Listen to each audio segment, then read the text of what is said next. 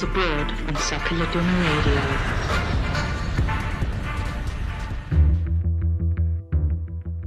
Ladies and gentlemen, welcome to SL Airways Flight 016. This is your captain speaking. Today our flight is headed towards Northern Ireland where we will land at Portadown FC in some very snowy conditions. The onboard entertainment for this flight is none other than Katlego Mashego. Please keep your seatbelts buckled at all times and note that this is indeed a non-smoking flight. Once we are airborne, food and drink will be served. The expected arrival time may change due to the snow conditions, so please until then sit back, relax and enjoy the onboard entertainment. I am joined by Portadown FC youngster Katlego Mashego. Katlego, how are you doing? Welcome to the show. Yeah, I'm good. I'm good. Thanks for having me. No, absolutely. Thank you for joining us today. Let's start things off by getting a better understanding of your background, if possible. Would you care to tell us about how you got into football? Um, so basically, I was I was born in Soshanguve, um, in Pretoria, and my mom got a job opportunity, um, here in Ireland, and she just wanted to come for a few months, cause she always wanted to come to Ireland. She just to just like experience something new. Um, so she left me and my dad. Um, but there was no intention of actually coming over here. It was just simply she wanted to go over, uh, go, come over here because you know the exchange for money is a lot higher than rands. So she saw she saw a bigger she saw an opportunity. So as time went on, um, it came to a point where she asked me to come. And then at first, I remember, uh, I remember this exact day. I was in my grandma's, and I was like, "Nah, I don't really want to. Don't really want to go. It's not. No, I don't want to go. I want to stay here." And then she fought, and then she forced, she forced me to to go. came back, forced me to go, and I went. And luckily, it was it was around January time. I was only like five. Okay. Um, so whatever, got on a plane, went uh, into Ireland. Cold, cold, cause you you know like in South Africa, January time is hot. It's just after Yeah, and December, then you, you go straight into winter in Europe. straight into winter, freezing. Um, so then I started school, um, and these times I didn't know English, didn't know English that well. Um, I, I was only learning English in, in starting crash, so I didn't really know anything. Okay. and then we went, and, and then we and then we went and then obviously I didn't have any friends there in school or anything. So my there was a local football team called Phoenix, and my mom was like, "Do you know what? You can just go there, um, and there's gonna be something for you to do." And I'm like, "Oh, what am I gonna go do?" And it's like, "Oh, you go play football." These times I didn't know what football was. I never played football in South Africa, so Yeah, of course. it was something new. It was artificial pitch. I was like, wow, you know. Um, so yeah, that's how that's how it started. It was just started from just I was born in the house on the weekends. My mom saw a newsletter come in and saying, "Oh, you can go there." And was that your first academy, would you say? If if not, did you go to an academy? What was it? How did you end up joining? Was that the academy, Phoenix? Yeah, that was that was that was an academy. It's literally just a local team. That was my first experience of actually just playing football, putting on a kit, my first soccer boots. That was my first experience of just like interacting with people and playing football. Um, I wouldn't really say competitively, but like yeah, with other people. And, and now that was obviously quite some time ago. Do you remember what it was like when your mom first said to you, "Okay, come, let's go. I'm taking you here because you seem bored on the weekends."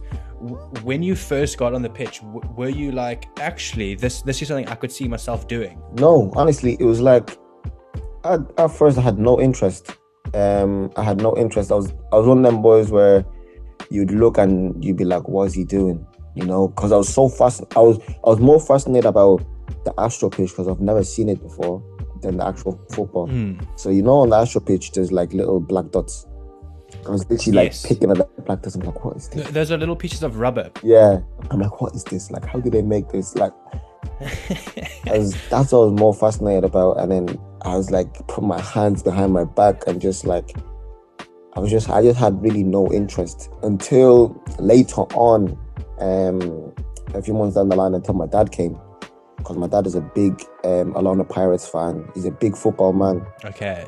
Um, and then I just surrounded um because I'm a big believer in you're the product of your own environment. So he- my environment since ever since he came to Ireland was football, football, football, football, football. So there's always football on TV. He was always watching the Champions League, Steven Gerrard, Paul Scholes, you know, all these players. Of course. And then he would have like the radio on, they'd be talking about Orlando Pirates. They'd be talking about there, there's like so much going on. So then I like, and then he'd be shouting at the TV, "Oh, do this, do this," and then I was like, "Oh, this is what I'm doing," you know? So, so you could say that your father played a big role in your upbringing in terms of becoming a, a professional footballer. Yeah, hundred percent. Yeah, I think without him, I don't think I would, I would have played football. Well, well, that leads me straight into the next question. In 2018, you did an interview with Kickoff Magazine, and um, you mentioned then, as as you just have done so now, that your mom took you to a football club. If you weren't brought over to Ireland, if you stayed in South Africa, do you think you would have ever, uh, you know, touched a football? No, I don't think so. I was even having this conversation with my, with my mom like three weeks ago, and I was like, and I, I genuinely asked, I was like, "Mom, do you think?" And she's like, "No, I don't think so because we did, we never really had the time or the resources to take you anywhere, you know." Um, it's very different here. It's very different here in Europe because a lot of stuff is close and whatever. But we lived in Soshanguve. Like, where was the time during the week to take you to, let's say, to trials for Pirates, to Mamelodi Sundowns, to whatever? Like, there's no time. You would have probably played here for the junior teams, and if it got you somewhere, it got you somewhere. But uh, you, you were never really into football when you were younger, so. I don't, for for me, for what I got from the conversation was, it was a very slim chance that I would have played football. All right. Well, Katlego, from Phoenix, I believe you joined St. Kevin's Boys. Um, how was it joining a club knowing that they've produced Premier League legend Damien Duff and current player Robbie Brady? It was big. It was really big because I, I wanted to leave Phoenix um, before that. Um, I I left Phoenix at under 14. I wanted to leave Phoenix at under 13. Um, and my dad simply just said no. Because for me, Phoenix at that stage was um, no disrespect to the club or anything, but I felt like I was gonna start whether or not I was gonna train or not. You know I mean? I was gonna start. It was I didn't have there was there was not much You were kind of ready for the next step in your career. yeah, there was not much competition and we weren't really winning trophies at that time. And and then my ambition then was like I want to get scouted. I want to I want to experience something else. You know what I mean? I want to experience more competition with better players and win football games because we were mm. really a mid-table team, and it was like kind of like the second division of schoolboy, you know. So it wasn't even the top division. So I was like, I don't really see this team go up to the to the Premier. So like I'm just thinking like I want something new. So there was St. Kevin. So there was St. Kevin's boys, um, and then I talked to my dad, and then he was like, "No, I don't want you to go there because like you were here all your life, you're in Phoenix," and I'm just like, "Dad, if you don't let me go, I'm not gonna play." And I said that straight. I was like, "If you don't let me go, I'm not going to play. I'm being deadly serious. Like I'm not going to play football." And then Got a tug on the man's heartstrings there. yeah, and then I don't know what made me say that at that time, but I was like, obviously the previous year he said the same thing. I was like, no, I was kind of like sick of it this time. I was like, this is what it is. And then he obviously gave me the opportunity to go, um, and I, I- I went I went to St Kevin's, and at first I, I wanted to try out for big team, St Kevin's, because the big St Kevin's in my age group were the best team in the country. They had all the best players okay. and the players were well known. Um, they, they these players were known as they're going on trial to Man City's, the Man Uniteds, you know. So these were of like, the place you want to be. yeah, this that was the type of environment I wanted to be. So when I went there, they said you're not good enough. I said okay, and then they said "You- we're gonna take you to the second team. And I was like, and then I was like to my dad, well, you know what? I'm gonna fight. I'm gonna fight for my place, and I'm gonna go to the second team. A lot of people didn't agree, um, but I knew like I just had to be patient, and my time will come. So I went there. Um, then the league we were in, um, I, I got called up to represent, uh, represent them. Um, and then it was it was basically this tournament in Ireland that they held for representations of leagues called the Kennedy Cup, and it's like all the best players in the country um, from all the counties in Ireland. Uh, they go to one basically one place and then they play football matches and then there's and that's where they pick teams for the Republic of Ireland squad. That's where all the scouts come. So I, I made that squad. Um we came third. Um and then that's when I got recognition to play for Ireland under 15. Um there's a few clubs interested like Reading, um, but it never really actually happened. But um that's when that's that's when I kind of made a name for myself really. From St. Kevin's Boys, you moved over to Fleetwood, I believe. Uh, you spent a few years there playing and representing the under 18s and the under 21s. Let's not forget that Premier League and England striker Jamie Vardy represented Fleetwood just before he was signed to Leicester and then obviously made it big and got to where he is now.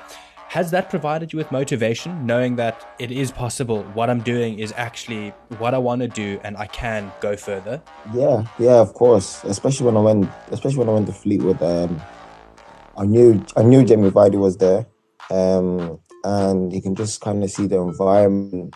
Because um, Fleetwood now is a club that wants to give young kids a chance.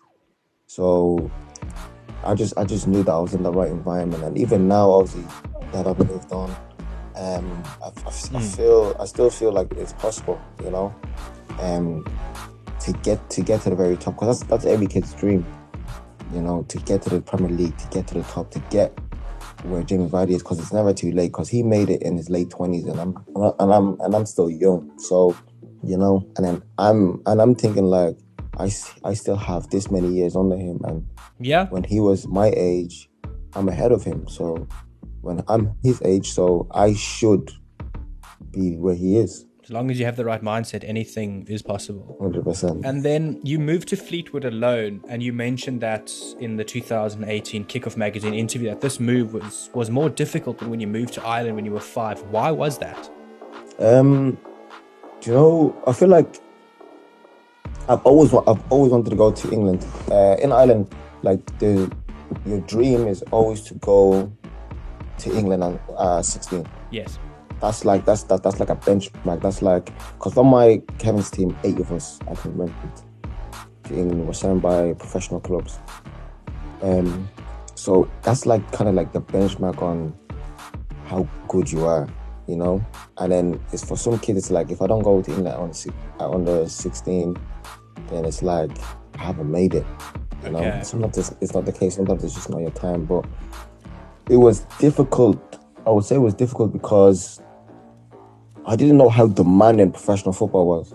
Like it was my first taste, and I, I didn't know how the amount of pressure for you to perform on a not even on a, like a on, on a weekly basis, but on, on a daily basis, and how important training is.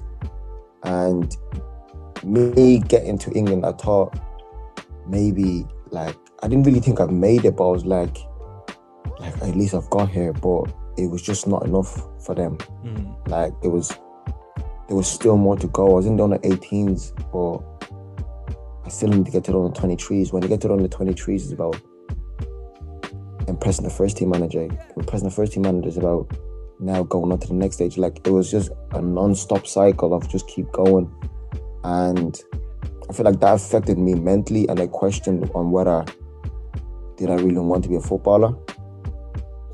Um, and then obviously without having my parents there as well, it was like I never had anyone to express my feelings to mm. on whether on what I had.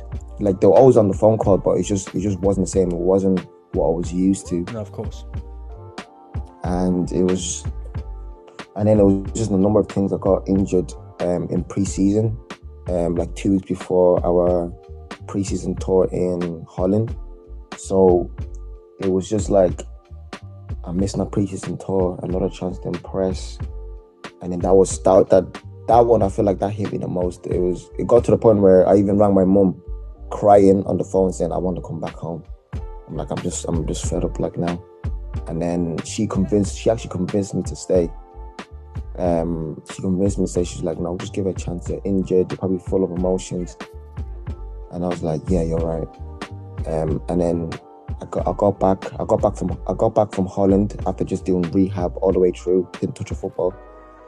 Um, I got back, and I and I feel like I still struggle to get get my form because I was putting so much pressure on myself. Um, and it was and it was really like it was really really difficult. So I reckon like it was from like midway tr- like from preseason to about January. I felt like I was just not myself. I was just I was just playing because I was just putting. You know when you're trying so hard to do something, but it's just It's just out of reach. it's just not working. Yeah, it's just out of reach, and even working so hard, but it's just out of reach, and you're getting more frustrated, and you put more pressure on yourself, and it's just gaining, gaining, gaining. And the more frustrated you get, the more difficult the task becomes. Exactly. And then me going into, and then I knew the expectation I had from the Fleetwood managers when I came in, because when I came in, they were telling me, we want you, we have projected you to be in the first team by 17, 17, 18. Like, you're going to be there. Like, they rated me so highly. Like, I was the first person they gave um, a contract to within the under 18s. Like, they thought I was to be the next, the next big thing into the first team. So even like not living up to them expectations, it, affe- it affected me massively. And then basically like the first season was just like it was just really all over the place until the last I say the last three months. That's when I really gained confidence within myself and actually just gave them a glimpse of what I have to offer. And at your time at Fleetwood, you, you were coached by by former Manchester City baller Joey Barton. And let's let's just face the music. During his time in the Premier League, a lot of people called him a thug. He was violent. He was hectic. He was pretty eccentric. Did that behavior transfer into his coaching techniques? What were his ideologies and philosophies of coaching, and just you know passing off the knowledge in general? Do you know what? Like, I was very, I was very surprised um, by Joey Barton. Like, I was very surprised. Like when he when when he came in, there was loads of speculation. Like Joey Barton, Joey Barton, this, Joey Barton, this. I have my friends text me, "What's he like? Is he does he punch players? Does he do this?" I'm just like, I'm just like, no, like he's actually a nice person. Like he was the first manager that came into the club, and then like the the like the atmosphere just completely changed. Do you know what I mean? better? you could see like the first yeah for better like it was like the f- like before i came this was during my second year. When, during my first year the first team was so out of reach. Like you you just looked at them and just like oh my god like it's gonna take a long time to get there. But like when he came it, it he changed the dynamic so much like the first team just became you know you know what i can do that. You know i mean? And then he made it clear that if you're good enough i will give you a chance I will 100% give you a chance. And then he gave a couple of people in, in our team a chance, and I became. And then from that, it motivated me, and I started training more with the first. I started training more with the first team, with under 23s, and build confidence within myself. And I was playing well. You know, like he just, he just changed, and even like just little things of, um, we had to clean boots as under 18s, so he'd literally walk past. He'd literally walk past us going into the canteen, and he'd be like, "Oh, how are you? How like how are you? How's things?" Mm. Um, and then you know I mean, just like he'd actually talk to you, and he, it'd feel like he'd have an interest within your life, you know. And then dude, Not the Joey Barton I remember. and literally like they're the little things that people probably didn't see. yeah. And then and it's the fact that it's like what what touched me was like he actually, oh he actually knows my name. I mean, all the managers there, like no disrespect, like they do they call me kid, like hey kid. Do you know what I mean? And then it's not like you can even say anything. It's just No. like now, oh this this this manager actually knows my name. Like he knows this is me. Was was Barton the the the coach the, the head coach of the first team at Fleetwood, Yeah, he was the head coach of the first team. and and he gave you your debut there. Um, he didn't. I didn't. I didn't actually make my debut at Fleetwood, but um, the first the first team on the under twenty threes were very like close. So the under twenty threes of Fleetwood was was more treated like a reserves. So if you didn't play for the first team on a Saturday, you probably played for the under twenty threes on a Tuesday. All right. And during my second year, I was I was performing a, a, a lot, lot better.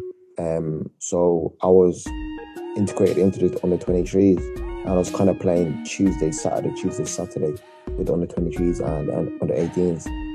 Um, so for under 23s games, he'd come and watch.